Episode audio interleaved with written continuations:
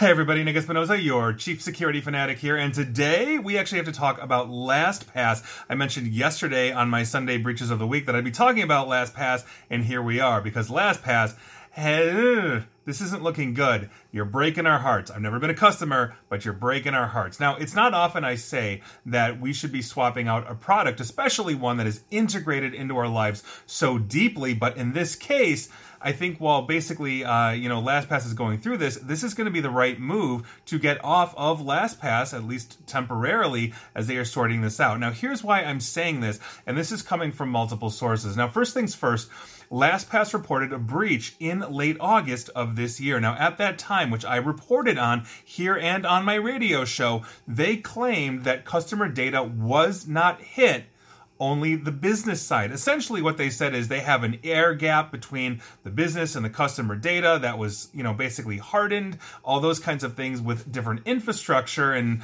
my concern back then was okay, well, maybe it didn't hit the customer data, but the business side could have source code or a way to access customer data, or it could have given attackers enough information to impersonate internal employees at LastPass and then phish them to get in deeper. And well, here we are more has come to light, and sadly, I hate to say it, I was right. Now, this is what's going on. This past Wednesday, like five days ago or so, LastPass disclosed that it is investigating a recent incident where someone using information obtained during that August data breach managed to access source code and quote unquote unspecified customer data stored within an unnamed third party uh, cloud storage service.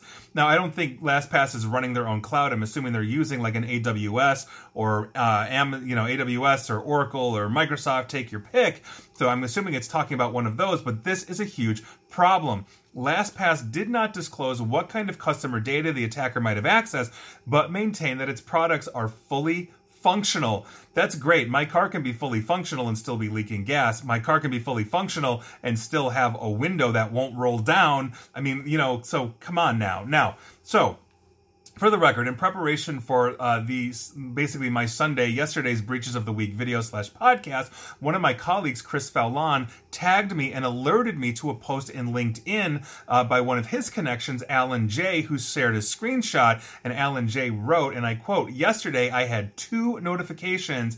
A third party had attempted to log into my LastPass account after recent company breach." Now, he also uh, basically uh, displayed a picture of the notice, and the notice mentioned, and I quote, We immediately launched an investigation, engaged Mandiant, a leading cybersecurity firm, and alerted law enforcement. They went on to say, you know, customer service, blah, blah, blah, but that was the critical piece of this. Now, they also, on top of that, said in a Twitter post, which is also in the alert that Alan posted, and I quote, We recently detected unusual activity within a third party cloud storage service, which is currently shared by both LastPass and its affiliate GoTo.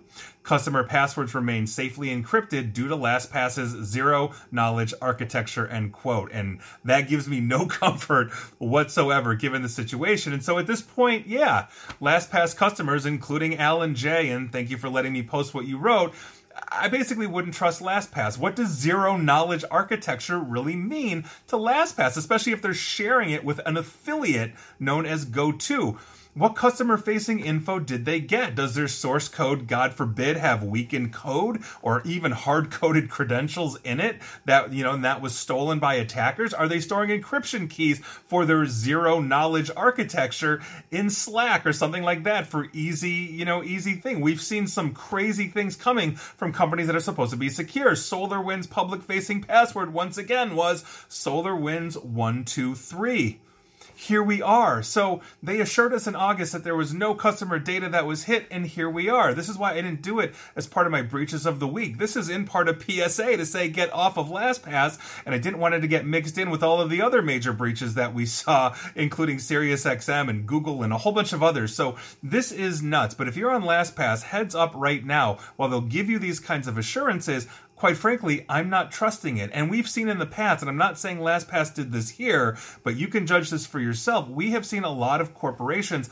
lie through data breaches in an attempt to mitigate the damage to their reputation. I'm not saying, again, I'm not getting sued by LastPass. I'm not alleging that they're doing this here, but we have to be on the lookout for this. And so I take everything that LastPass says, zero knowledge architecture with a huge grain of salt. Oh, we're sharing information, we're sharing infrastructure with an affiliate. That's of deep concern. Why? Are you owned by the same parent company and they got cheap? I mean, like I, there are so many questions that go into something like this. So I'm just saying, stick away from LastPass. And I've never been a customer of theirs, but if you're a customer of LastPass, I really recommend that you go look for another one. Now that's that's not to say that other platforms don't have data breaches or are not susceptible to these things, but you can basically go to uh, go to uh, cloud-based platforms that have more stringent certification. So, for example, uh, if they have a FedRAMP approval or FedRAMP authorization, uh, and they are a cloud provider that has things like password management,